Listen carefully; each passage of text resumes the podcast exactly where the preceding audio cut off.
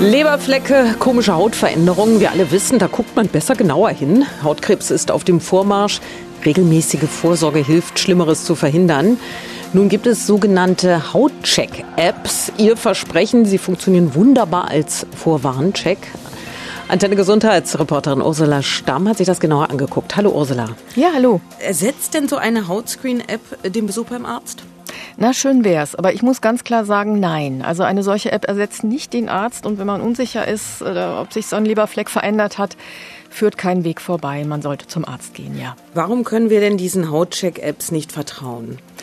Ja, vielleicht erstmal so ganz kurz, wie die funktionieren. Also es gibt ähm, verschiedene, also wirklich eine ganze Menge. Die heißen zum Beispiel Skin Vision oder Skin Check. Die kann man sich im App Store runterladen. Und die Grundlage ist eigentlich bei allen gleich. Man macht mehrere Fotos von dem Muttermal, was einem komisch vorkommt, aus unterschiedlichen Perspektiven und schickt das dann an den Anbieter. Und dann gibt's Unterschiede. Einmal beurteilt es eine künstliche Intelligenz, die die Fotos mit einer Bilddatenbank abgleicht. Und in einem anderen Fall sitzen aber auch wirklich Ärzte und Ärztinnen dort und begutachten das. Das Problem ist, man bekommt am Ende nur eine Risikoeinschätzung, ob das möglicherweise Krebs sein könnte.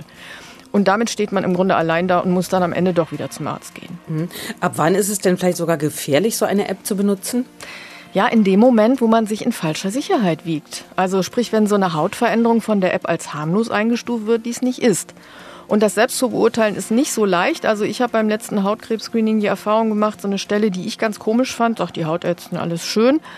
Und dann hat sie aber eine andere Stelle genauer angeguckt, die ich völlig unauffällig fand. Und das Problem ist ja auch, man sieht sich ja nicht komplett. Und äh, der ganze Körper wird eigentlich nur beim sogenannten Hautkrebs-Screening untersucht. Also das ist eine Leistung, die die gesetzlichen Krankenkassen alle zwei Jahre zahlen, für alle ab 35. Und das ist schon wirklich die sicherere Variante, würde ich sagen. Was mich daran erinnert, sollte ich auch mal wieder machen, diesen Check beim Arzt. Ursula Stamm über Hautscreen-Apps, Ihre Empfehlung. Lassen Sie besser die Finger davon und gehen Sie im Zweifelsfall zum Arzt. Bleiben Sie gesund mit Antenne Brandenburg.